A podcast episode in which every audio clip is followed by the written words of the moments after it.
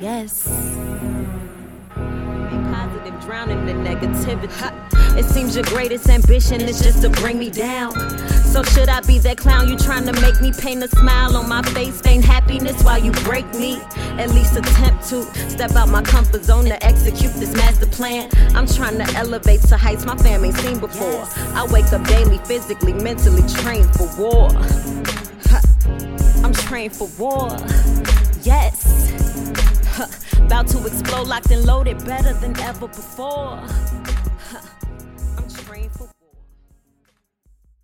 Alright, so welcome back to Popular about Unpopular Demand. My name is Christopher James, and as always, the individual that you hear on our introduction song is Solo Star. You can follow Solo Star at Solo Star Music on SoundCloud. Once again, you can follow Solo Star on Solo Star Music on SoundCloud. So as always, y'all, I start off this podcast, and I like to give a little dedication or shout out to just black people and people of color in, uh, doing extraordinary things. And today, since the honor of Black History Month, uh, I think it's important. You know, it's kind of cliche, uh, but it's also important for us to just know black inventors, just to know that you know a lot of things that we use today, even the technology that we're doing this podcast on, the cell phone that I just put to the side of me, all that stuff comes from black inventors. So I just want to make sure we just name out a few of them. If you did not know, T.A. Carton created the stove on July 26, 1876. So we know we love our cooking now, right? Our soul food. So he created the stove. Now, if it wasn't for him, what would we be using? Fire? Yeah, right. What black person going to be next to the fire uh, in today's society, right? Uh, also, if you didn't know, um, Garrett Morgan, I'm Morgan Garrett. You know, uh, I got the brother's name wrong. I'm sorry. Uh, but he created the stop sign, the stoplight, right? Red, yellow, green. Now I know some of us don't pay attention to them though, but it's still there, right? In order to make sure traffic was going smoothly. Garrett Morgan, sorry y'all, Garrett Morgan created that. Okay, the tricycle was created by M. A. Cherry, and that was created May 6, 1886. Y'all, the tricycle right? Some of us don't even know how to ride bicycles, but we got the tricycles on there, y'all. And then we go, we have, let's see, it's a lot on this list. The mailbox, y'all. How would we ever get our mail if we didn't have Paul L. Downing, who created the mailbox October 27, 1891. So if you've seen any mailbox before 1891, it was a lie.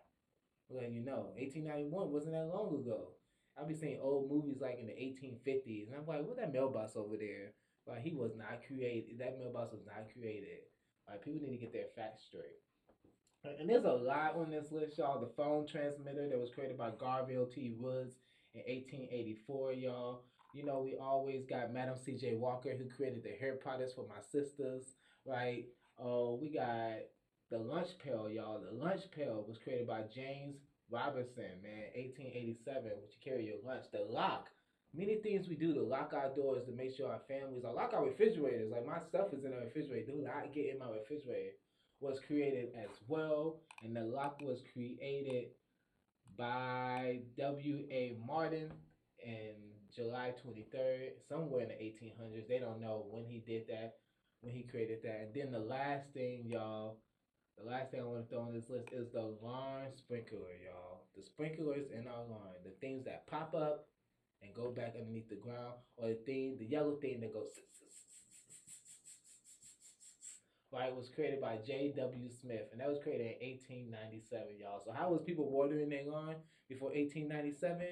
Getting buckets and buckets of water. That's annoying, right? So black people, man, we have created a lot of things as well. So I'm just giving a big shout out to the past inventors of our time, the future inventors of our time, and the present inventors of our time. I mean, we've done a lot. So shout out to you. Shout out to Black History Month. Shout out to everyone using everything that Black people have created. Um, shout out to Black people now knowing that what you're using, we created it. From the biggest thing to the stoplight, from the smallest thing to that cell phone in your hand. So as always, you know I have a special guest in the studio. Um, I'm never here alone, as always. I'm always talking to somebody because I don't like to hear myself talk as much as y'all might think the opposite, but I do not like to hear myself talk. So my guest in the studio is Jatu Cuomo. How are you doing? I said the last name wrong, did I? It's all right. Oh my goodness. Jatu Chroma. Chroma. Yes. Why I say Chromo? Yes. Jatu Chroma. I'm sorry. So Jatu, how are you doing? I'm pretty good. How about you, Chris? Good, Jatu. I'm great. So Jatu, can you introduce yourself for the people? Who is Jatu? Absolutely. So the name is Jatu Kefwe Carmelita Krama. That's how you pronounce it technically. I am a very proud Liberian American woman and full, as you can see, my name is a mouthful. Jatu Kefwe Carmelita Krama, one more time. I am a mom of two. I have a four year old son and a two year old daughter. They drive me nuts, but I love them. that little one and who's four, he's in preschool and he's just he's tearing up. He's definitely showing his personality, and it's good. It's great, but some days, you know, it's tough. yeah.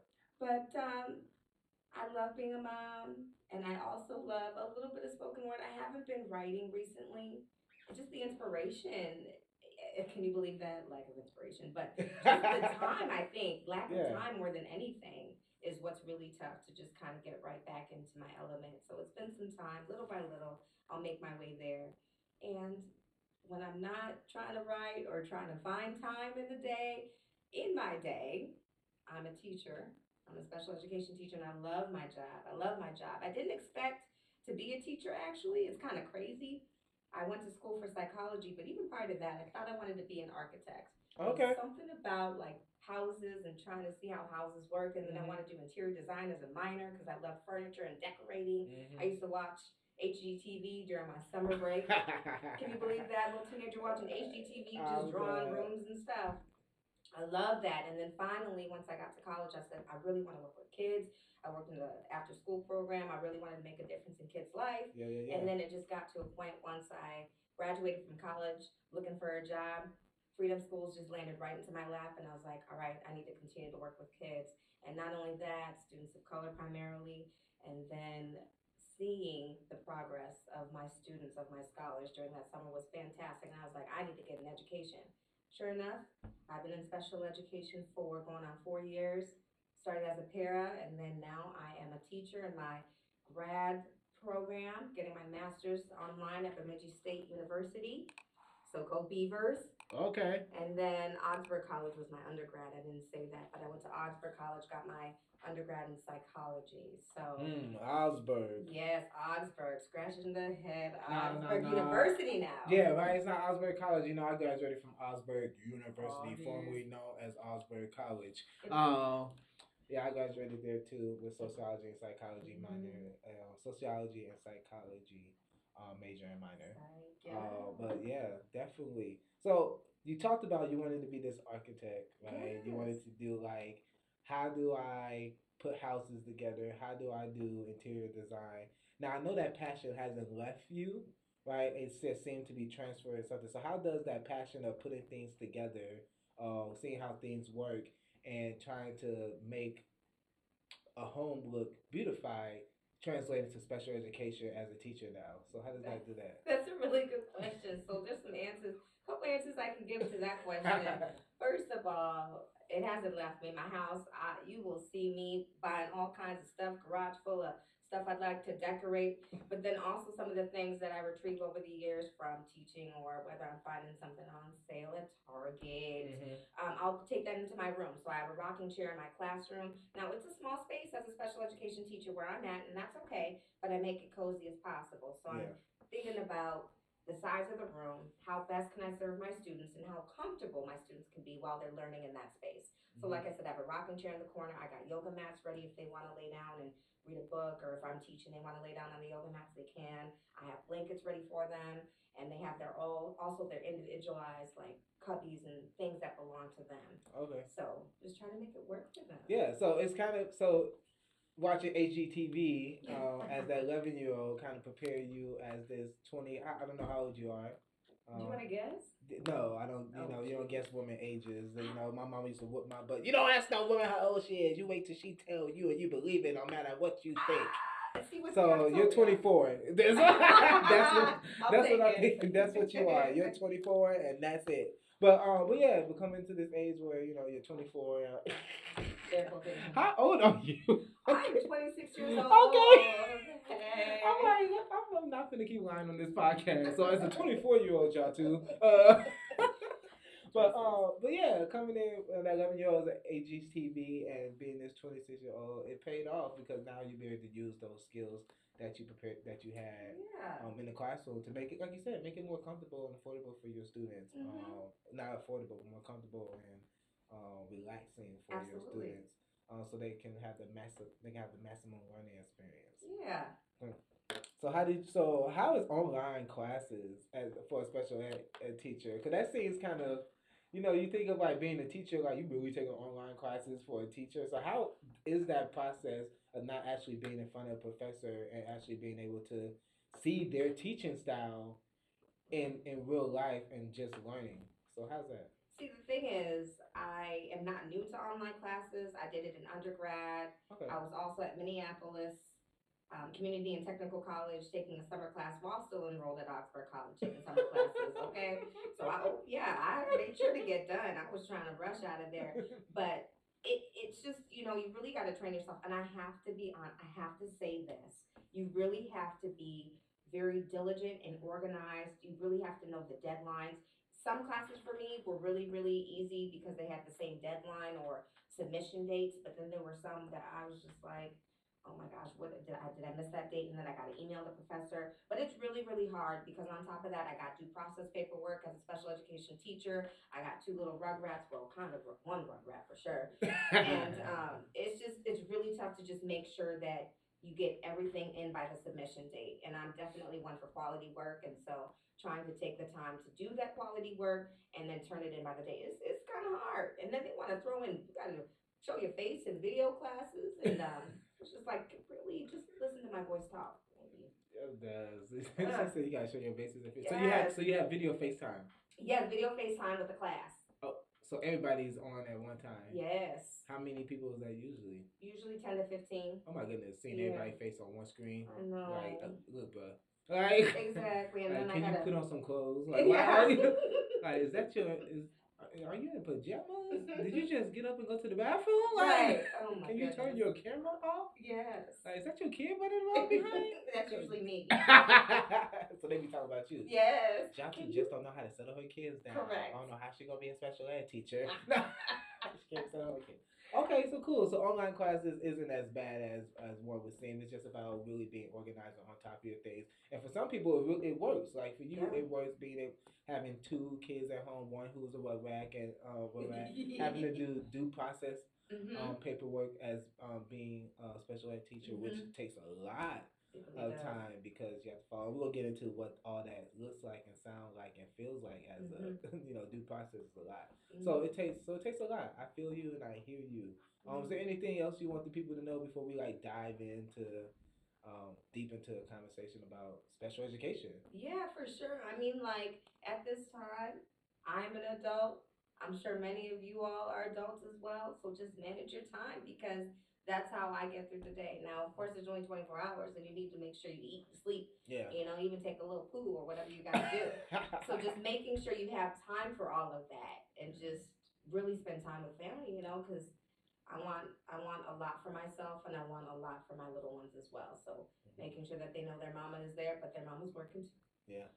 Cool. So as Jatu said, she's a special ed teacher and she's currently um, in school for special ed, getting her master's in special ed. So she has a plethora of knowledge around the special ed spectrum and education and issue and stuff like that. So we're gonna really, at this first part, we're gonna really just give an overview of what special ed, special education is. So it's gonna sound a little academic. Um, so we might throw some social things in there, but it's gonna be really what is this thing called special education. And then when we come back from break, we're gonna really dive into um, how me and Jatu see the disparities in special education in the school systems that we work in. Because we both work in two different school systems, um, which I think is a plus. And we both have worked together as well as a pro with a program. And there was a lot of disparities, or not even there was disparities in how we how programs are supposed to help special ed too in the summer, and that's a big issue that these summer programs don't really always have the resources Right. for special education, but really want to take Mhm. in students who fit those modes. Um, and I'm doing quotations because we want to talk about that disparity of what fitting a mode is. Yeah.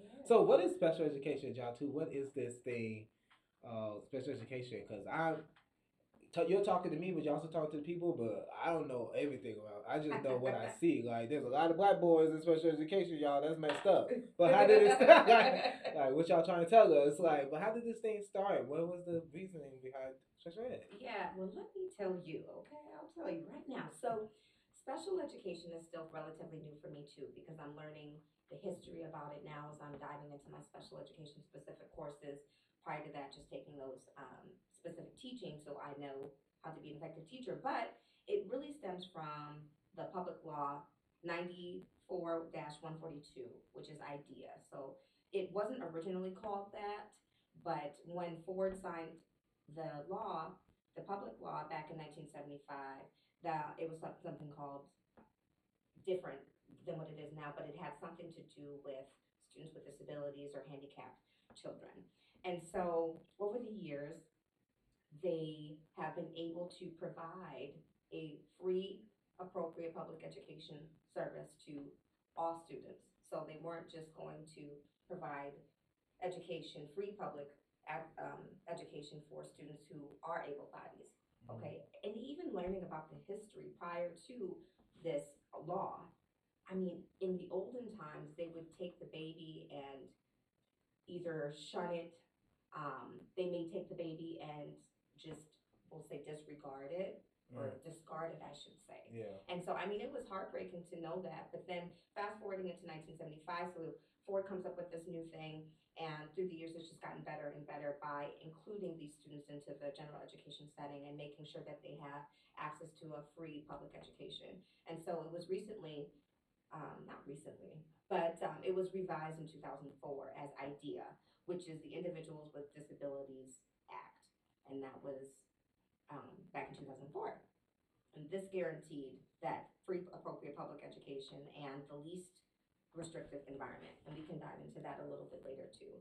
But that is basically the really subtle way of explaining special ed in its its foundational form, I guess. Yeah, yeah, yeah. So before 1975, this really wasn't no thing to ensure that these students who had these disabilities, Mhm. um, were these physical disabilities or mental disabilities? What? Yeah. So when IDEA was first started in 1975, was it about physical disabilities? Yeah, I mean it was mental and Okay. physical. So if you think about disorders such as autism, Yeah. and of course they didn't have a diagnosis for that, Mm. but things like that, Okay. disorders such as that. I think around that the DSM like two or three was you know DSMs or Mhm. was out two or three and you know those diagnoses and all Mhm, those things. mhm. um, happening. So, so before that, like where these kids was either because you use the word discarded or um, just left alone, and they weren't. Was it in a sense of like I'm just in the classroom and like no one's taking care of me, or was it in a sense that they came and enter into the public school doors? Right. So when I say discarded, I mean we're talking years and hun- I mean, maybe a hundred years prior to that. Yeah. So during that time, when it came to the actual school system, they were placed in specialized schools away from able-bodied peers. So Mm. they would only be with disabled kids. Isn't that crazy? Okay. And then what was even crazier were they were placed in very, very insufficient schools. So they didn't have all of the resources. They were placed in ghettos. Mm. Um, they were not able to access the things that able-bodied peers would have access to. So they were completely isolated. They would have to go to a specific special school. Now there are still special schools for students who have severe disorders or disabilities, right? Yeah. whether it be behavior or whether it be mental, um, having a mental disability or handicap. And so with that said, they still have, um, this way now, thank goodness, of including those kids as well. So, Right. And I, I, I can't even imagine. Um, well, I can, I can because I, I, I have my people, black people, have similar been through a situation where we know we are separated from schools. We're schools that are under Mhm. resourced, right? We're all put in Mhm. clumps. Um, they're expected for 200 kids to live in one shack, right? mhm, Our mhm. classes are outside, you know, it's raining, you know, things like that. Uh, for a community, um, the disability community to be shunned and Mhm. put in schools and, and wants to be under resourced too as Mhm. well and not be able to have those adequate things or adequate training or teachers who understand or who even might even um, care about their Right. well being of special education. Right. And what's I even just think I constantly constantly think about the parents, man. Yeah. You know, how did they feel hearing that and how did they deal with that? I couldn't imagine going to a school, enrolling my child, and they're judged or they're being told that they can't attend this school even though nothing, no other odds are against them other than they have this disability. Mhm. It's like, oh my goodness. So that just is what blows my mind, blows my mind. But going back to IDEA, there are six provisions that I also wanted to mention too, which are the really um, six main principles of the act. So the first one is FAPE, as I mentioned before, the free appropriate public education. And then you have the appropriate evaluation, okay? And that takes a lot of different steps. You may have different people coming in as service providers, providing specific services such as speech. You may have counseling services or social work in there. The third one would be the IEP, the indivi- individualized education plan. And that also takes the team, including the teachers, special ed teacher, ed teacher, you have the parent, and also the service providers as well to come up with or draft this IEP for the student. You have the LRE, the least restricted environment as well, and those have three different settings too.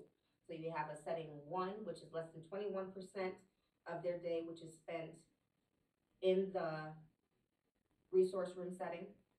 And then you have setting two, which is twenty-one to sixty percent in the resource room setting where they're getting that individualized learning with the special education teacher. And then the last setting is a setting three or setting four is what they also call it as well, where they are getting sixty plus percentage of their day spent into the resource room setting. And so I do have some kids that I know who I work with who are in those different settings. They vary depending on their needs. Some of them are academic, and then there are those who have behavior concerns as well. So going back to the provisions, we have the fifth one, which is parent participation, which is huge, huge, huge, huge, huge, huge. Can't even express how parent participation is so important. And then the last is the procedural safeguards. We usually give out, well, we are required to give out the procedural safeguards at least one time annually, and this is basically the rights of the parents. So they know. These are the different agencies that you can go to to advocate for your child or advocate for yourself. If you are having any concerns or issues, or you want to know anything about the law and your rights, manifestation of determination, um, whatever you want to know that has to do with law and, and advocating for your child, that is the procedural safeguards. It's an 18 page long document. Oh. It's long, but um, it is very valuable. Is there uh, uh, spark notes to that document? There isn't For Spark people like me who like, Yeah. give me the notes. Yes, but what we do, what I like to do is I like to highlight just the key things. Yeah. so I'll okay. highlight the agency. So Pacer is a agency that Okay. is local um, that we offer to parents or that we advise parents to utilize.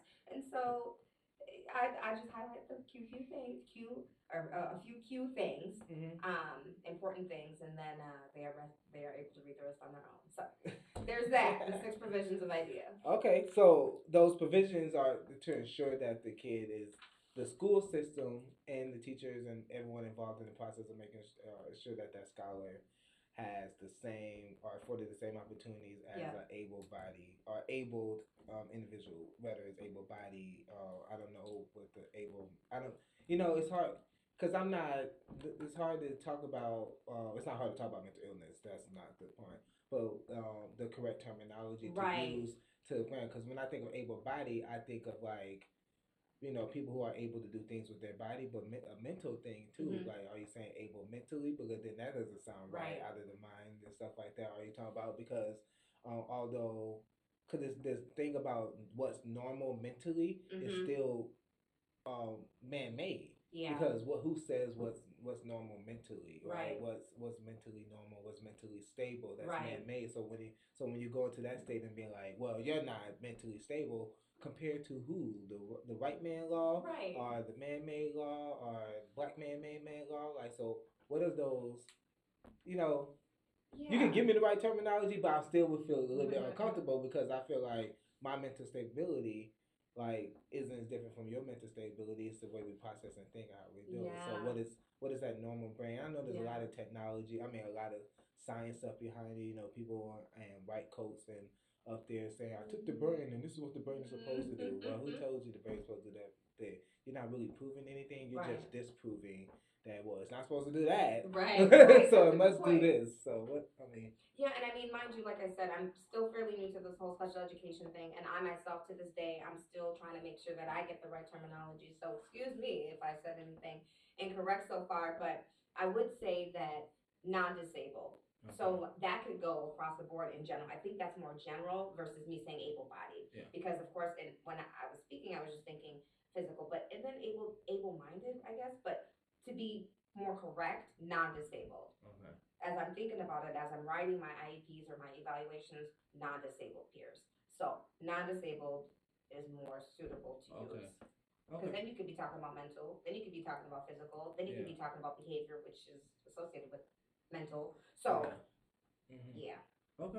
yeah. Cool. So these six provisions that uh, IDEA has, right? Mhm. So we have the first thing was the free appropriate education is just let us into the doors. Is that is that kind of like what that's saying, or what is that free appropriate education? Yeah, it's just education for all. So just across the board, everybody Yeah. has an opportunity in the Mhm. United States of America Yeah. to go to school, and it is free uh, uh, unless you want to pay for an expensive Montessori, which I might consider um, for my little one, um, or a private school. But everybody has, free public education. That's no matter who, what, when, where, how, no and why what you are. disability or not. Yeah.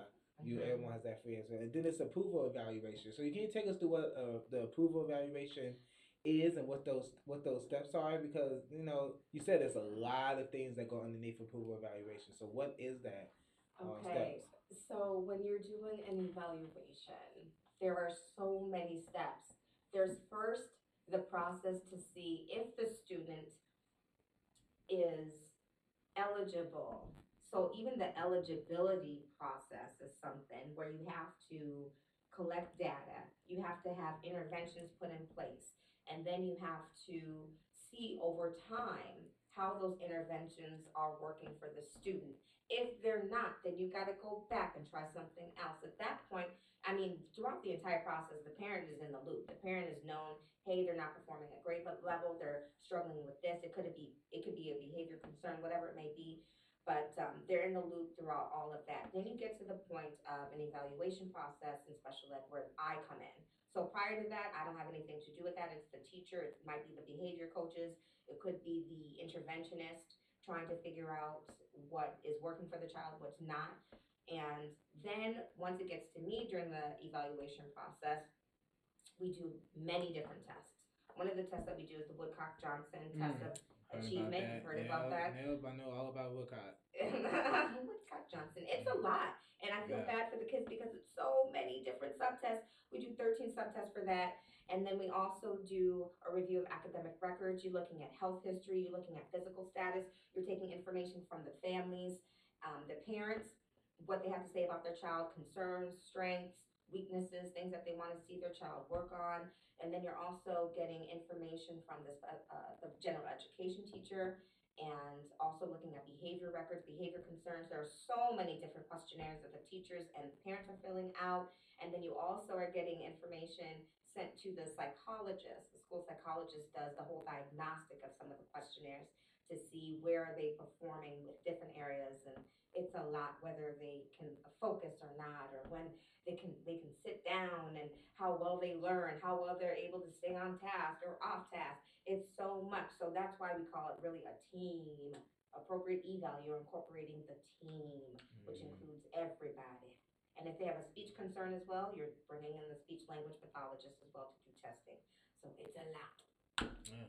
It seems like a lot. It seems like a very stressful situation on both the parent, the Mhm. scholar, the teachers, um, and the um, other professionals that are involved in that. So the speech pathologist, if that comes in, the school psychologist, if that come in. Um, seems like, I mean, just to see Woodcock is 13, 13 different tests. Now, are these 13 short tests, like five minutes, or are these 13 like, um, you in here for an hour with me? Usually that's what it is, where it's testing over multiple days. And it could be, you know, based on availability for me and my schedule's very tight.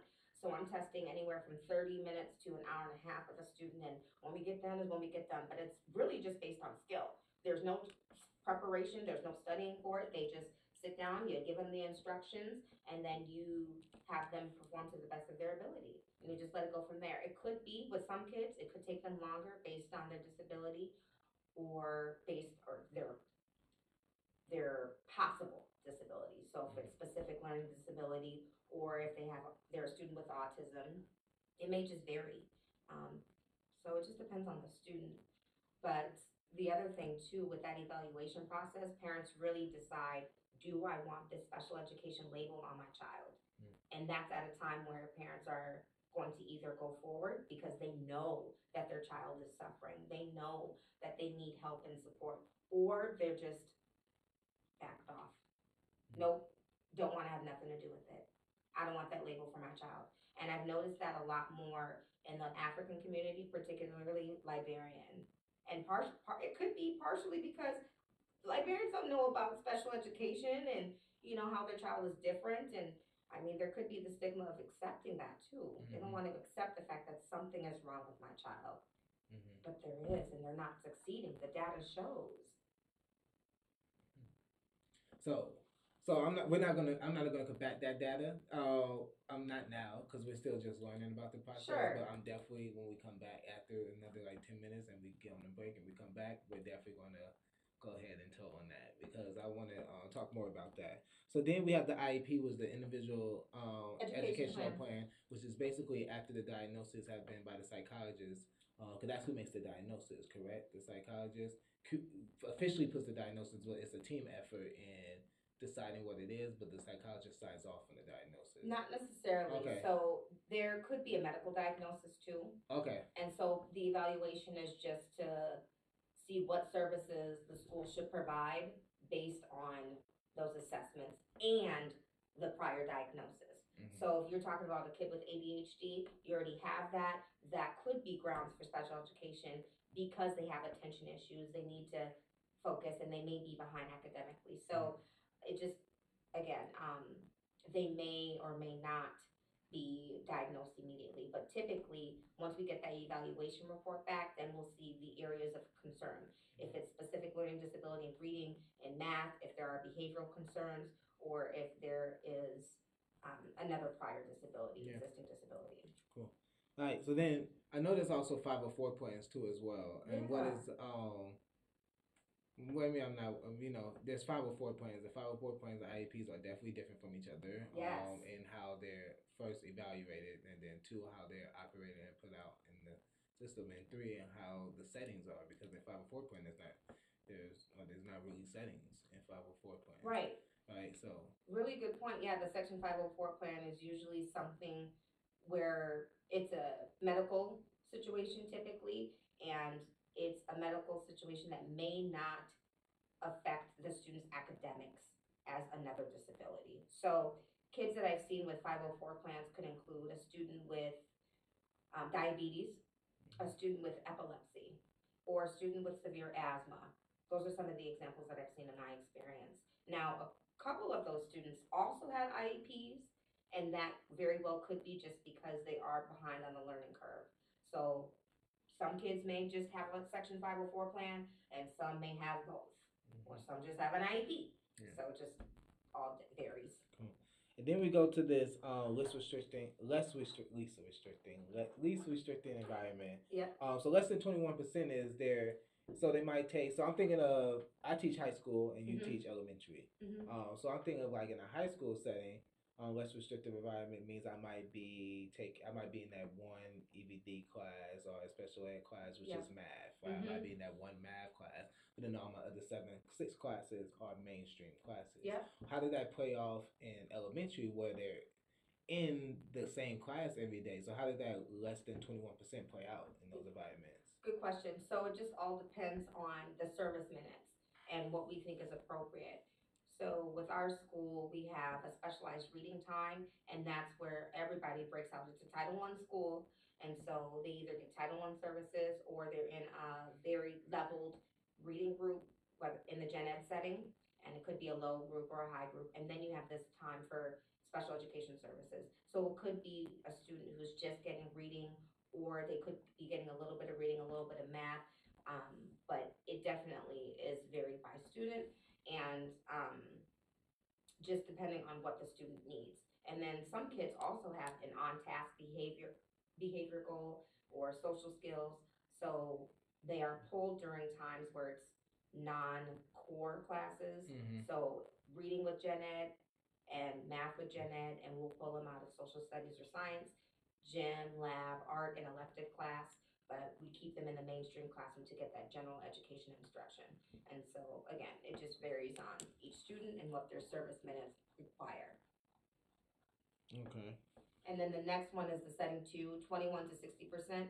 Again, that varies too. I have a couple kids that are, are right there on the cusp, right there on the twenty-two mark. Like they could classify as a setting two student because we've increased their minutes based on a recent evaluation or an Yeah. IEP. We're like, hey, they're not making that much progress or they're not making enough progress. And so we might increase minutes there. And so those different settings is more time away from their able peer, their non-disabled peers, excuse me. And then of course sixty plus. We do have a, s- a couple students who are setting three, and one student last year was a student with autism.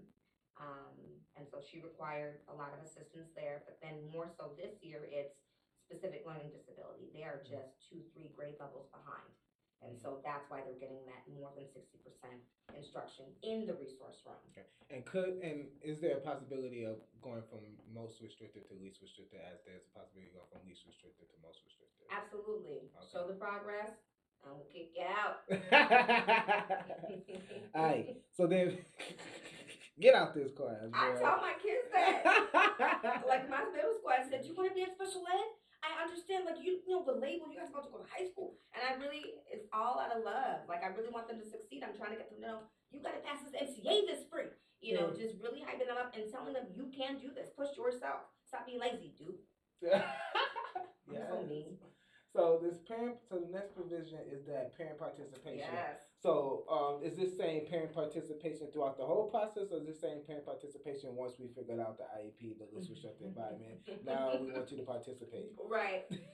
Like I said, I mean, from the very beginning, parents should be notified and are notified of what the steps are, what the interventions are, and what's being done in regard to their child. If I was a parent, I definitely want to know every step of the way. You better call me, you better text me, you better email me something. Mhm. And so the parents are notified. Now, if they respond or not, that's on their own doing.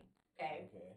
But we definitely send notice of team meeting. That's one of the pieces of the IEP or the processes of what we do.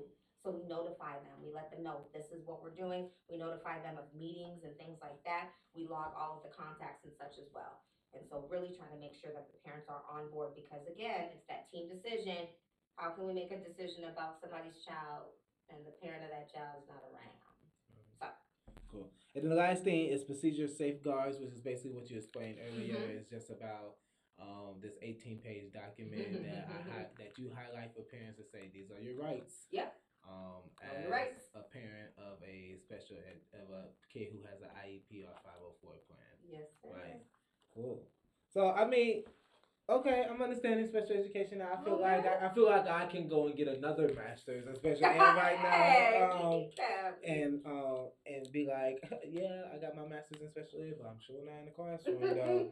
the special ed. But as soon as, as soon as a black person get a special ed license, they put you in the classroom right away. Of course. Um, of course. don't if you're a black person, don't tell nobody you want a special ed, ed license. They might just pay for it. Right. Right. might just be like, what? What you say? Mhm. Oh yeah, we, we got you. Yeah, we're gonna pay for your whole PhD. Oh yeah. I'll take it. Which might sound like a good thing, but it's a lot of it's a lot of work. I mean, and it's a it's a it's a rewarding work too. Just teaching in general.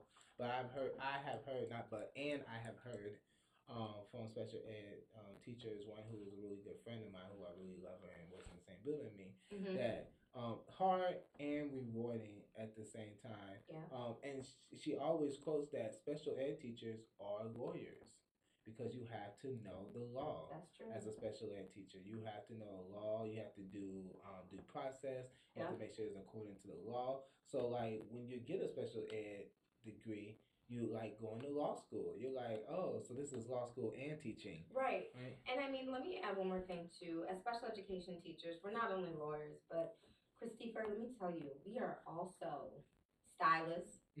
We are hairdressers. I was combing somebody's hair today, this morning. Okay, we are counselors. We give them advice. Mhm. I'm a hype woman. Yeah. Okay. I'm a hype woman cheerleader. I'm also a cheer coach. So that ties into my job as well. We do a lot. hmm Okay. Shoulder to crime, all of that.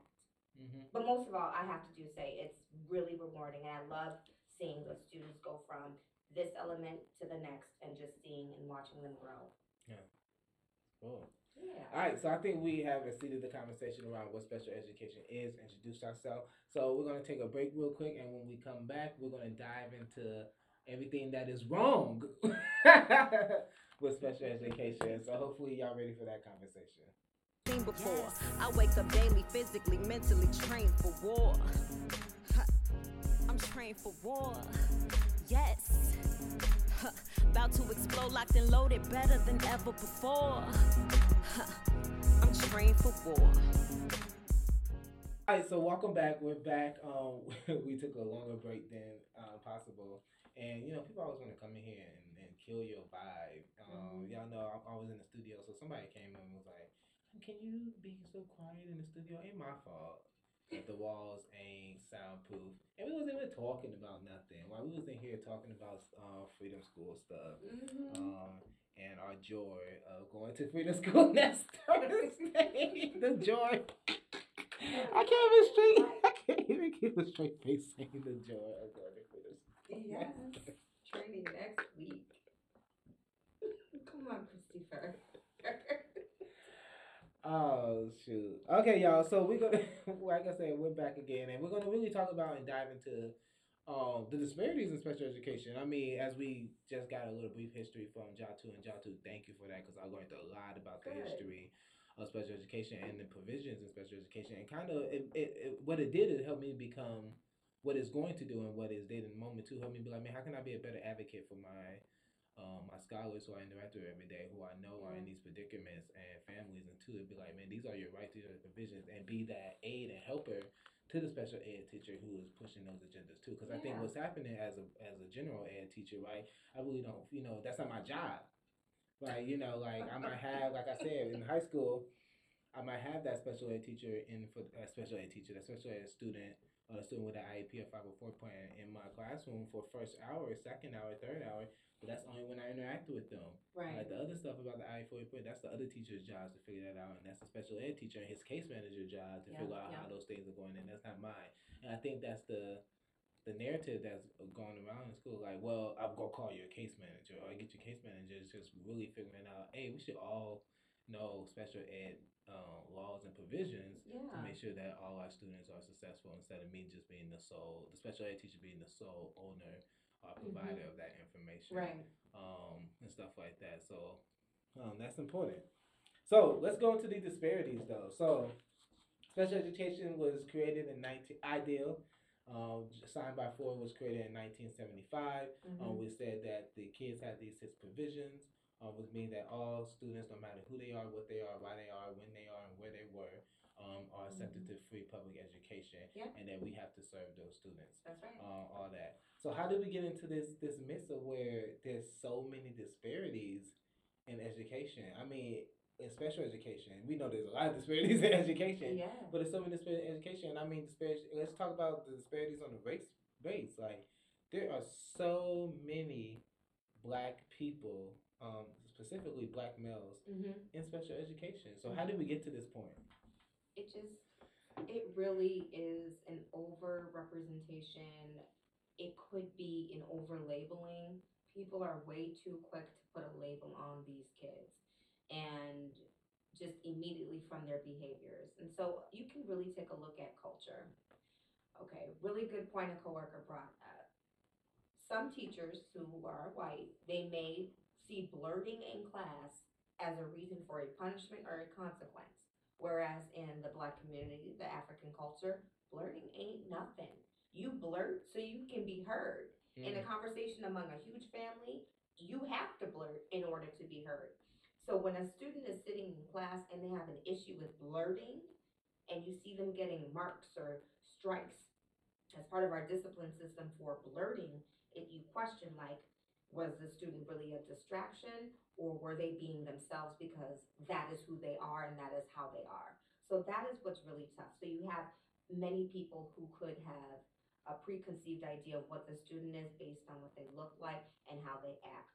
It's really, really unfortunate. And I'm just saying, you know, even from a young age, my son right now, he's struggling.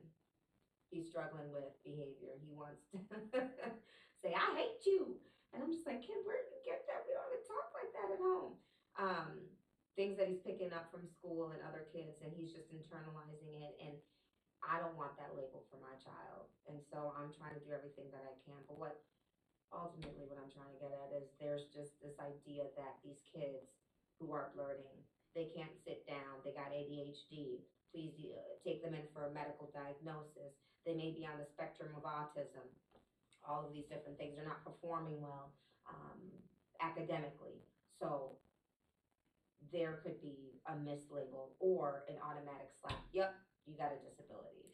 All right. So you talked about um, culture and then the labeling, and then um, you came into like a little personal story of your own that your child right now is behaviorally Yeah. um, doing some weird things that you like. um, um, you want me to say your child name on the podcast? Jackson. Okay, Jackson, because you never know. Oh, but Jackson, um, like we don't do those things um here at the at the this home. Right? Right, we don't do right. these things at this home. So a couple of weeks ago, we had Jasmine Boda um on, um, and she wrote "Mothering Through Pain and Suffering." And we talked about early childhood education. Um, Mhm. we talked about the importance of from room from conception until you know education from conception to 18 Mhm. right? Um, is the perception of teachers um, in special education our teachers who are labeling the kids is could it be the lack of early education? In is the reason why the disparities? Now i know my answer to that but like you know what is it could it because you know it's a lot of black people you know in, in special education. And you said the wrongful labeling yeah. then we talked about like just not being prepared. Mhm. or we talking about you know what what could what is contributing to that overrepresentation. yeah I would say definitely that early intervention with all capital letters, early intervention. Now, mind you, Jackson's tripping. And Mhm. I'm just, like I said, I don't want that label. But if I can get him the services and get him the right people to be in his life in order to help him be successful in the classroom behaviorally, then so be it. Because once you are able to get the support that you need right away, that is a better outcome. There's a better outcome. Now, I wish I had the information to back me up and the stats and all of that, but I would strongly suggest or would believe that the earlier the intervention, the less likely you're going to see behaviors or academic dis- difficulties later on. okay yeah so I, I i hear you the earlier the intervention the less that you're going to see the things better on what about when those early interventions are are put in place but your child still receives that label right so um we have what where where does that come from because i i I've, I've known parents and scholars who like, man, I've been in pre-K. Um, my mom used to read to me as a two-year-old. Like I remember my mom reading to you, but still are placed in in that um, special education and specifically for our black males in that EBD label, which is Mhm. emotion behavior disorder, right? Mhm. So what is that? What is that? What is that stemming from? Uh, around why we why we are constantly put with EBD? Yeah, it's really crazy. You know, when you think about the behavior piece of it, like I, I mean, some kids, they may not have the ability or like self control. So, like, boys specifically, it could, uh, boys in general are told, don't cry, be a man, be tough, do all of these things. And so instead of being sad and crying, they may be sad and it comes out in anger. And so, unfortunately, if you're having those behaviors where you're seeing them throw a chair because they're sad or they're um, saying really crazy profanities because they're angry or they're, I'm sorry, because they're sad and it comes out as anger, you're going to automatically assume, yep, this kid's got EBD. They may not have the right tools or support or people who are able to help them deal with those different emotions. Another thing, too, black boys are being told that they got ADHD.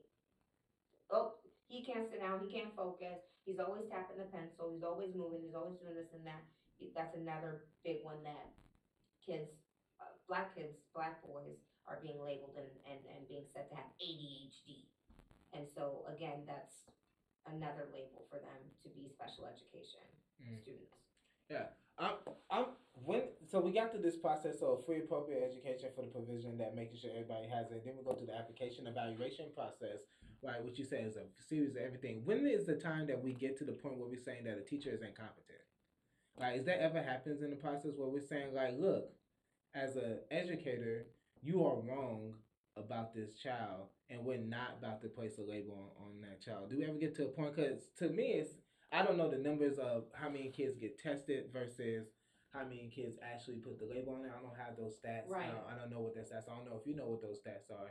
But it and it seems like to me that once a kid starts that testing process, it seems like there it's it's a free all to go. Like, yep, we're we're going to try with the parent to put this to get them these services. Mhm. So what is it that?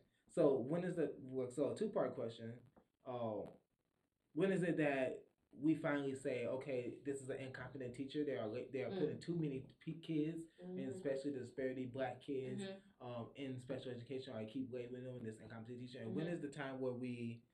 Um, that I forgot the second question. Maybe it comes up, but Okay, so with that being said, I think that during that evaluation process, when you're trying to figure out what is going to, how is the student performing, performing academically? How is the student pe- performing behaviorally, whatever the case is?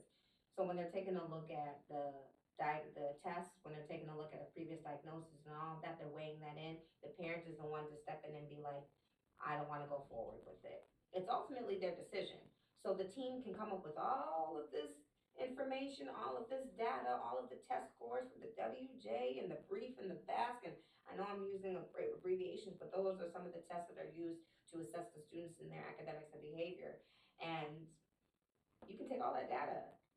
But if the parent sees it and the whole time could be on the fence or could be one way or the other, if they don't want that, that's when they put the stop to it. Just like if a student already has an existing IEP or evaluation, they can put a stop to it at any time. They do not have to provide services for their child or be okay with other people providing services for their child. Um, if they don't want to, they can completely stop it. Then they have to realize and understand where their child is at academically. And they could be at risk for extended school year, summer school, they could be at risk for retention, being retained. So it's all up to the parent. So I hear you.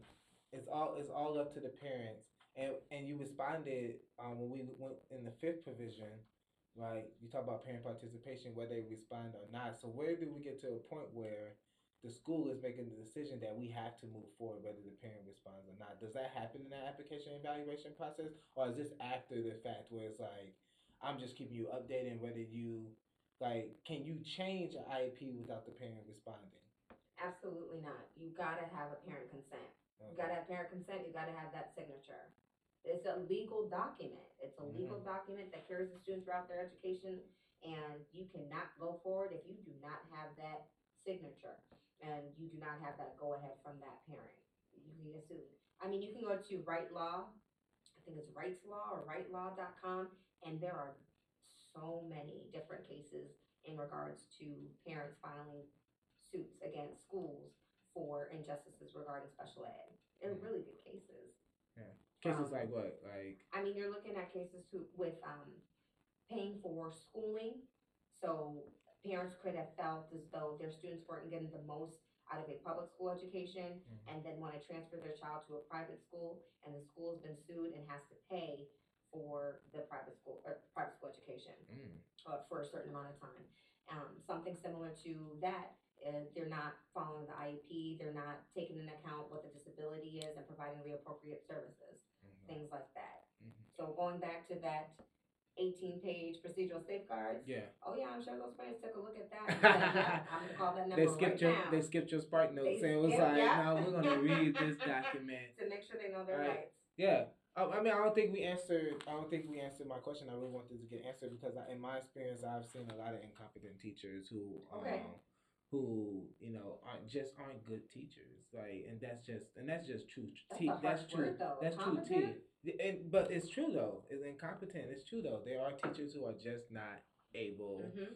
to do their job to the best of their ability, either since they since they came as became a teacher, Mhm. or they have lost that passion and then they're not able to do it, Mhm. or something happened with the di- the demographics is changing too much and Mhm. they're just not able to connect. The cultures are too different. I mean, incompetent is. I mean, I, I feel like we should be using that word incompetent because that, like you said, it's a harsh word, but it's a strong stance on making sure that our children gets the education that they deserve and that we don't have these disparities if we have teachers. What what I've always heard um, is that special education teaching is just good teaching. You know what I'm saying? Like Mhm. special, like if we all was able to modify to, to um, students' abilities, it was Yeah. able to make sure that classrooms was able, if we was able to have, you know, smaller class sizes, you know, especially as the cap on special ed classes and things like that. If we was able to implement those things into just regular education, how much better would our education system be uh, with that? Uh, but uh, what I really want to focus on is the label. That, uh, we do get, like you said, we do get falsely labeled Mhm. and parents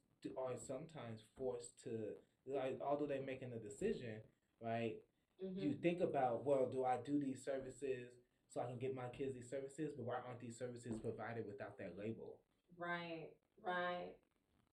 so that's my thing like it's it's kind of a forced segment like Mhm. where it's like okay you're saying my kid um, we're going to ebd okay my kid might yell when there's you know when he when he's upset or it might get his um his zero to 100 is really 100 right Mhm, um mhm.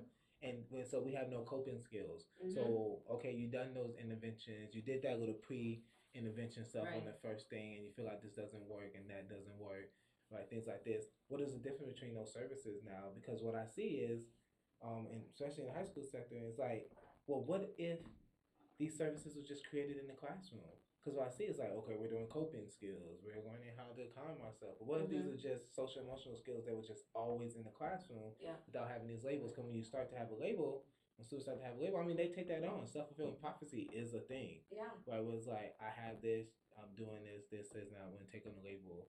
I mean, So here's the thing. With those interventions that are in place, teachers are trying things. You have competent teachers who really care about their students. They're passionate about teaching. They're passionate about their jobs and their school.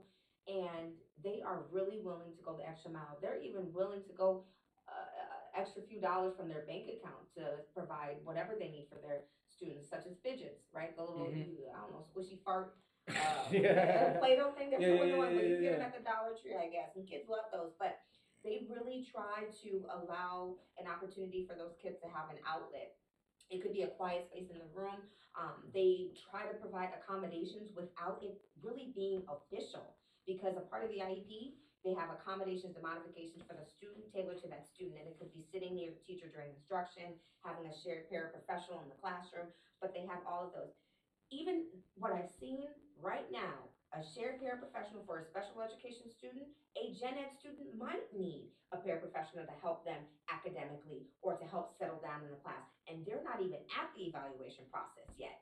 So there are several different things that teachers are able to do in their classroom on their own prior to the evaluation, prior to the STSC process, which is what we use for the Child Find process. okay.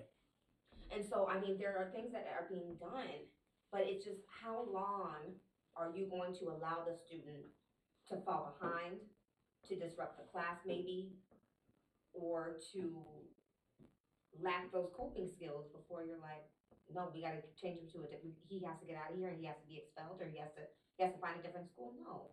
Special education is another route.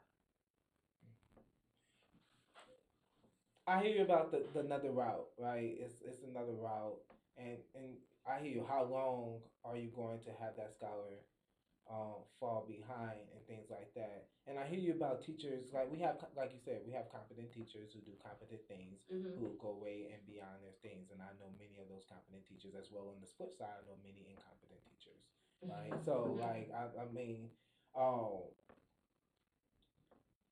I'm looking. I'm trying to. I'm looking at the special education because we're talking about the dispar- you know, disparities, and we're really Yeah. not really. We, I don't think we're really getting at the meat of like why, why the disparities? Why why more EBD black males Mhm. EBD? Why more black males in special education in general versus on 504 plans? Mhm. Why interventions not why interventions not being um, widespread without the special ed label Mhm. uh, for students? Um, because I see like if a teacher is bringing in if, if English teacher is bringing in fidgets for the students and he's being successful in English, then why isn't those same things being modified in math, social Mhm. studies, and his I mean math, social studies, and chemistry Mhm. or sciences without having that official label? I hear you about that official document. Like that's the official Mhm. document that teachers have to follow. But even when that official document come out, there's still there's still teachers who are co- to continue to be incompetent Yes, and not follow. and not follow the IEP and 504 plan, and then wonder why their student continues to fall behind. So even with the official document, like there's Mhm. teachers who are like, "This is too much. Mhm. I'm not a special ed teacher. Mhm. Fuck push-in, Mhm. right? Because push-in model is a real thing and it's, it's Yes, it proven to be successful. Fuck push-in, fuck co-teaching, right? And still don't.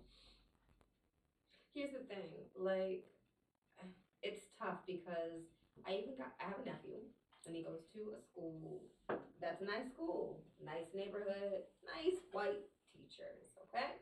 Mm-hmm. And from what I have heard from someone else who works in the district, not particularly at that school, but in the district, prior to my nephew even going to this high school, said that there are classes that are designed for students of color to take because they are prejudged or they are encouraged to take based on the credits.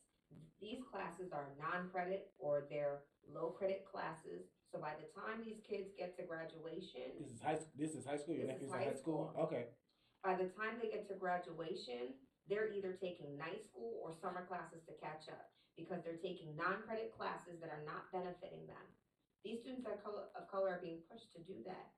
So when you're thinking that, that just broke my heart. So when my nephew says, "Oh, I'm taking this class and this class," I'm like, "Uh-uh, I need to talk to your counselor Mm. and I'm gonna talk to your mom because this is not acceptable. You're not gonna keep taking study hall or a class like study hall to every every try or every semester. That's not gonna fly because I don't want him to fall behind.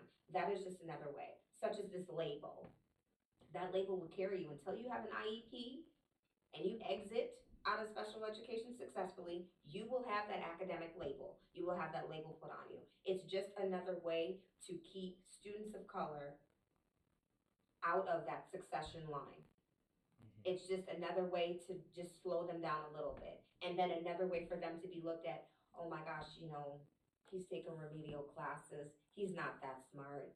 Hmm. He can't succeed as much. So having those low expectations put on the. Is just another way for them to maybe even to just that, that self fulfilling prophecy. They, they're not feeling fulfilled. They know they're behind. And you have you keep them in those classes and it's it's not helping them succeed. It's not Mhm. having them want to succeed. Yeah. They And- just feel stuck. Yeah, and it, and we talk about evaluations. Is is there a law between about? Is it like yearly evaluations? Is Good it point. does it depend on Mm-hmm. the, the IEP? Mm-hmm. Like who writes that the evaluation needs to happen X amount of years? Yes, so good point. Thank you. I apologize for not mentioning that. But every year it is required to hold an annual IEP meeting to see where their progress has been in regards to their goals. And so every kid has different goals based on their academics or whatever needs that they have. And then every three years is when they do the full on evaluation or re evaluation to see if they are eligible for special education services. Okay, so um, so if a teacher doesn't do a good job or a case manager doesn't do a good job of data tracking, Mm-hmm. it's hard to re up evaluate. It's hard to follow that those goals. Absolutely. or if they don't over the next over the last or the next over the three year period it's really hard to know whether is that does that reevaluation include the past three years 2 Mhm. years of the IEP meeting Yep, they take a look at previous assessments that were given and the diagnosis if there is an existing one. Um, so whatever information that they can pull from the past and the present and all see if there is a need for, excuse me, special education services.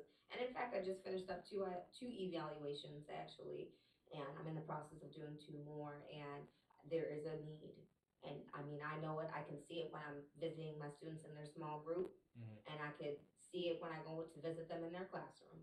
They need support. They need to get closer to grade level, and that is why I'm in the job that I am right now. Mhm. Right. So I'm thinking, I'm looking at so a scholar who might have been diagnosed in fourth grade, Mm-hmm. right? Their next evaluation would be until seventh grade, Correct. and then their next evaluation would be into tenth grade, Yep.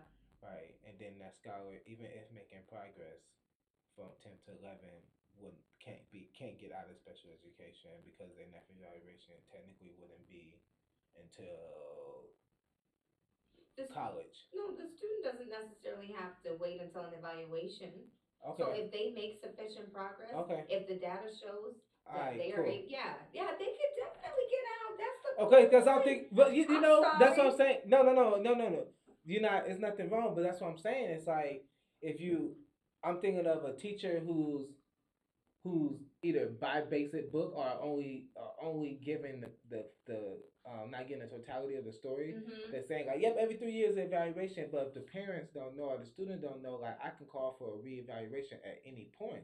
The thing, Then no, that's the the team can hold a meeting at any time. They can Okay. take a look at the IEP at any time. It's Okay. an evaluation that is every three years. that's what I'm And saying. so, yep, if they see that there's adequate progress, if they, if the teachers notice, the parents, the special education teachers, that they are making adequate process, like, progress, like I'm seeing with a student right now, hmm they may not qualify for special education services anymore. And an IEP team meeting can be held, and everybody discusses the data and the information, and it, they, a team decision is made. Mhm. Just like a parent can take their kid out of special ed anytime, a, a student can make amazing progress and get out of special ed at any time. Okay. Cool. All right. So we got the approval evaluation process. Mm-hmm. We got the IEP and the Mhm. 504 plan, and we talked about that. Um, less restricted area, Mhm. 21%. Mm-hmm. Um, so this parent participation thing, um, you have said you said on this podcast that you think it's very important for parents to be involved in the process Mm-hmm. uh, each time. Now, what does involvement look like for you? Like when you're dealing with the students on your case manage on Yeah. your caseload, what does involvement look like for you? Because you also would say whether the parent responds or not. Mm-hmm. So, what one what is the the law is whether they respond or not, we can we we have to notify them, right? That's the law. That's Yeah. what it's saying. Yeah, so for instance, um, we schedule an IEP team meeting and the parent doesn't show. Um, we try to reschedule another one. If they don't show for that one, we just hold the IEP team meeting. We try to contact them, get them on speakerphone. Um, but the IEP, team meeting needs to be held annually. So um, we try, we let the parents know at least more than two times, at least more than once, excuse me, and then go from there. My contact, my parent participation is they all have my personal cell phone. So my case has twelve kids on it right now. Woo! No, I'm playing. yeah. When you do an IEP evals, you know, for a Yeah. couple of them, it And is due a lot. process, I mean, yeah. I'm telling you, it's a lot. But I, they all have my personal cell phone number. I tell them to call, text, email whenever they have questions or anything like that. So we are in constant open line of communication. I tell them when their child has an up day or a down day, when they are all the way to the right or they're all the way to the left. I let them know any great progress or things that they want to share with their families, or they might be nervous to tell mom that they got an A on a test or something. Um, and so my, that's my, my ideal participation. Be in contact with me as their case manager, ask questions. If I check in, let me know what's going on. They can check in with me too. So keeping that open. All right, definitely. So, mm, mm, mm, mm. special education. Right. So, I hear you.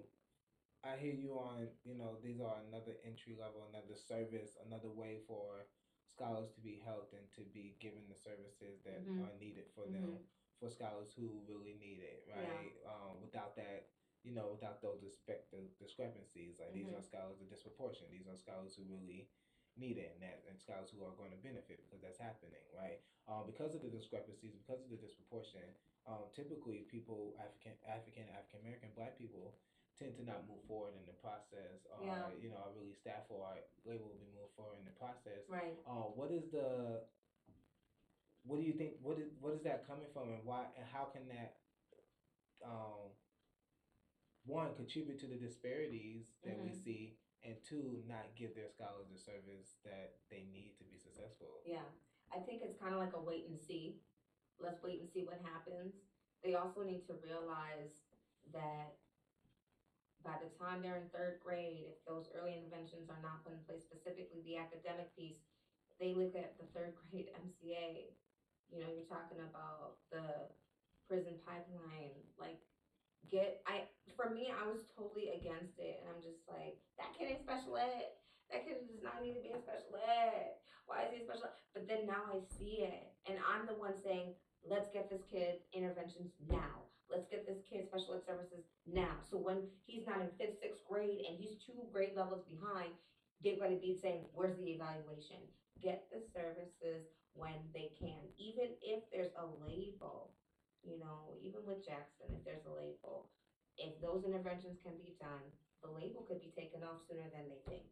So having faith and trusting that whatever is needed to have that student be successful I would encourage the parents to do that. I would encourage the team to do that.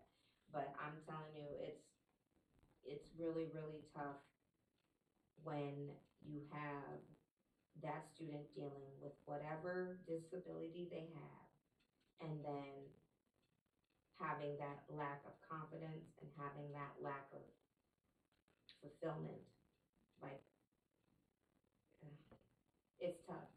It's tough. You Yeah, want to yeah, do what's yeah. best for them. Yeah, you're in a rock and a hard place where you you, you Right. feel like you know as as a parent, as a family member, um, of a child who um might be um diagnosed or labeled with a special edu- a special um, education.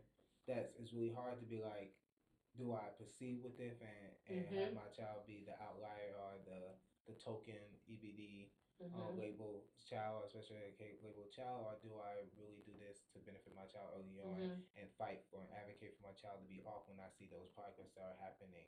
So, like a parent really has to be involved in the process. Right. Really want, um, really want to make sure that their child are given the best services that is Mhm. available to them. Now, uh, that's just public education. Yeah. Private education is a whole different monster Different. right? Private education don't really have to provide. Do they have to provide services for special education? Absolutely. They do? Okay, I I. I would I would say that you know there are some differences there, and I don't really know, but I would believe so just because Yeah. it's private school and the parents are paying for their students' education. But I believe that that all rules apply. Yeah. You know. So what about these? So we both work at summer programs, and we both worked at the Children Defense Fund Freedom School. Um, Yeah. a couple of years together. What was it like two years? I think it was that we Yeah. worked together I, got out that piece. Um, not out out the site, off the site, out the site, not out of the movement, but um, away from the site. Um, Right. so and I know one thing you brought up um, while I was there was about special education. Mhm. Uh, was about like how are we servicing and you used to work in ICO before you came over to the South Side. Mhm. Uh, and you brought up um, that spec- that problem with like we have families and children who Mhm. have IEPs and 504 plans during the Mhm. school year. Mhm. Um, they come to our summer program and we treat them as if those services Don't exist. don't exist. Mhm. So can you just tell us about your fight for that? Um, and you're you can you are going to be the new site coordinator at the place that uh, I used to work at. So can you just tell us one your fight for that in the Freedom School movement to make sure that we are recognizing special education Mhm. services and catering to IE, IEPs and 504 Mhm. plans? And then um, as a site coordinator this year and t- having your own site, Mhm. uh, what is what ways are you going to try to make sure that those IEPs and 504 plans are implemented um, yeah. in a way where the student can be successful with the Freedom School model that's proven to be successful with gen ed kids? Right, and I mean, going back to it, Freedom Schools is the reason why I wanted to get back into education. Yeah. And specifically why I wanted to work in special ed because I understand that there's a huge gap that's between the last day of school and then the first day of school when they come back in the fall. There's some knowledge lost. Yeah, summer learning loss. Okay, yeah, the math definitely. test scores show there's some loss. And I mean, mind you, you're not going to remember everything you, remember, you did from last spring, but Yeah. with that being With said- everybody. Right, Like, right. I can't remember what I did two days ago. I'm telling you. I'm like, I don't know if I I eat this like. I don't, I don't know if I graded your paper better or not. Is it in the grade book? Well, go ahead. But it's it's definitely because of Freedom School why I wanted to get myself into special education. Um, and just through the summers that I've worked with CDF Freedom Schools, I've seen I, I, some kids I don't even know. I, I unless I went back and looked at their information and saw that they had an IEP, but you wouldn't even know because we are ourselves. We are really engulfed in what Freedom Schools has to offer with our Cheers and Chants and diving into IRC, the integrated reading curriculum, all of that. You can't even really tell, but how we accommodate the students in the past is we've gotten lap, they're called, um, like weighted lap pads, Mhm. and that helps kids calm down if they're feeling anxious, they're feeling angry, frustrated, or whatever they need to do, providing breaks. They may have scheduled breaks throughout the day, um, with the site coordinator or with myself as the float prior. Um, we could provide those fidgets as we talked about before. Sometimes kids just need a nap they just need to sleep. And so providing that nap as well, a nap place um, for them too. And so just really taking into account what the student needs. Yes, they're all there for that reading literacy program, which is fantastic through the roof. Awesome, amazing, um, all day long. But they also are able to be accommodated despite it all. And so just really thinking about what the student needs, what the scholar needs throughout the summer. Um, and it just helps me grow as well, what I need to do for my students in the summer and the fall. And so, and parents aren't aren't legally forced to tell us their IEPs and 504 plans for a summer program. Um, so, what? How do you? How does someone who's running a summer program who might be listening to this podcast who see that okay, this child might have an IEP file approaches that conversation with a parent who's not legally obligated Mm-hmm. to tell? How do how do you how do you what do you suggest people do to approach those conversations? Absolutely. So first thing I would say is on the application for the site that I'll be working at, there is a box that's checked or that you can check for, does the student have an IEP? Now, some students, some parents may forget to check the box or they don't want to check the box for maybe that prior label, right? Or Mhm. judging. Yeah. There are no judgments in Freedom School. But um, with that said, if there are concerns that arise, it could be whatever, attention behavior or something, I would just approach it such as, hey, you know, I'm noticing that this young lady is having difficulty with staying in the classroom, or she's having difficulty with staying on task, whatever the case may be. Can you tell me what I can do to help her out in the classroom to be successful? Um, is there anything that was done prior in the in her school during the regular school year to help her be successful? I think that going about it that could be a good start. I think just saying, does she have an IEP? like, how does that sound? You know, like try to finesse Your body way language too, though. hey, so look, she gotta have an IEP, like, or at least a five or four. right, right. So definitely trying to go in and finessing and really being sincere and wanting to know it, more empathetic. Mm-hmm. I would say trying to really know what's going on instead of just saying, "Hey, there's, there's something wrong with your head. What you got? Yeah. Yeah. You know." Mhm. So So yeah, so just being real authentic and not really Real putting a authentic, yeah. label, but saying these are the things I'm seeing, and that parent still has that choice, it might be like, "Yep, mhm, they got IEP," or we see those things too. mhm, Um, but there's the school couldn't do anything about it. So then, how do you go on to you know with your expertise? So you as a site coordinator, you have this expertise, and you are a licensed teacher. You're you're a special ed teacher. mhm. So if you go to a parent, you're like, "Hey, I've been noticing these things. What are prior things?" The parent like, "Look, we tried everything." And it hasn't worked, and you know with your expertise, like, okay, this might be a special ed case.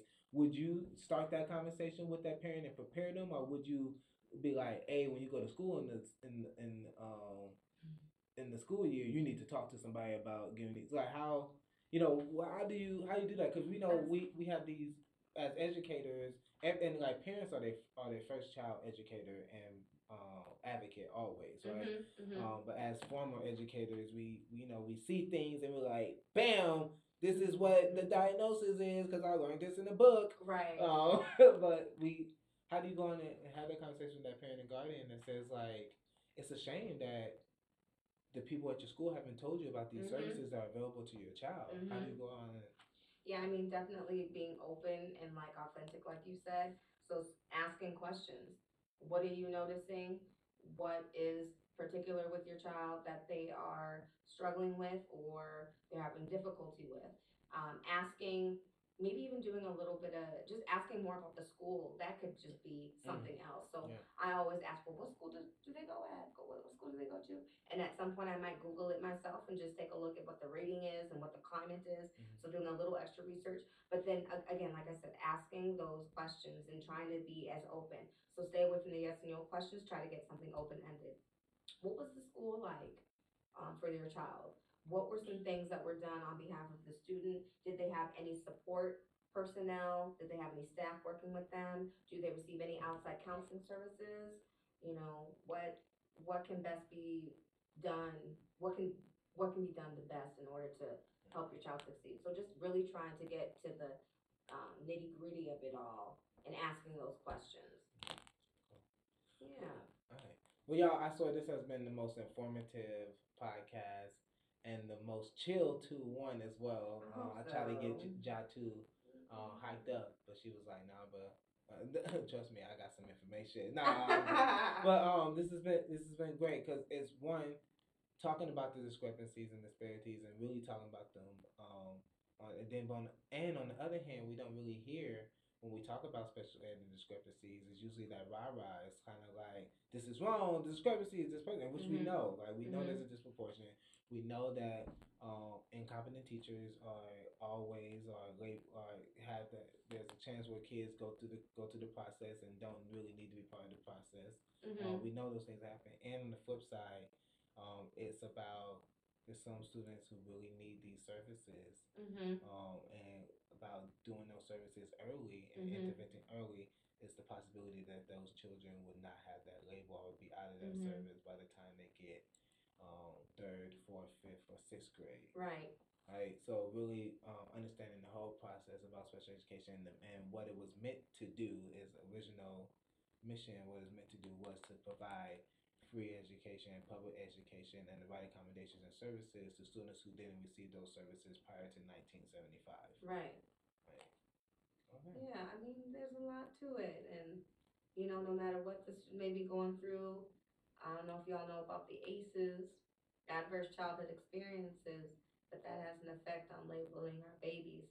So if we could just do a better job at supporting and loving on our babies, I think we'll have a higher success rate and low, lower overrepresentation of those little black boys in special education.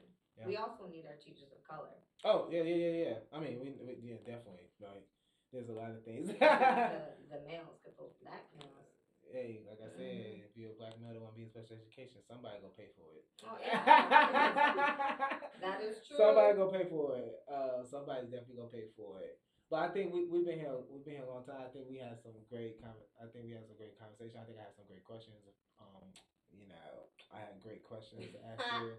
Um, and I think we we can always continue this conversation can continue um Mhm. past this podcast about um the the the disparities in education and the reality of children needing special education Yeah. resources and opportunities to make sure everything is equitable. Um, I think that's a great conversation. Anything you want to leave people with before uh, we sign off?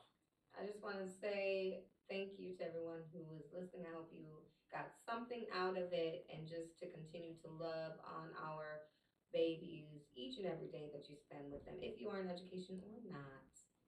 Spread the love. Let's just love one another. Let's love everyone another. Remember, you can follow Popular by Unpopular Demand on iTunes. Subscribe it and share it. Or if you don't like iTunes or you don't have Apple Music and you're like, I'm not gonna pay for that, um, you can follow us for free on SoundCloud um, at Popular by Unpopular Demand. Subscribe, share, and like it. You can always go on our Facebook and follow us Popular by Unpopular Demand. A lot of information is posted by daily. You hear that by daily, uh, like every two days um, information posted, and this podcast is posted every week. Um, thank you, Jatu, um, for Mhm. coming in and being part of this conversation about special education. Thank you for the listeners for listening. Thank you, Solo Star, for letting me use your theme song every week. Um, you can follow Solo Star at Solo Star Music on SoundCloud. Once again, that's Solo Star at Solo Star Music on SoundCloud. And I think that's it. It is late. Um, for those who were out celebrating Valentine's Day yesterday, forget you. No, I'm no, I'm single. But they're celebrating love. I hope you celebrate it in the way with the ones that you love, whether that's your significant other or just family members, whoever you love, or yourself. Love sure. yourself. Yes, self love. I did a lot of self love yesterday. Like I love myself.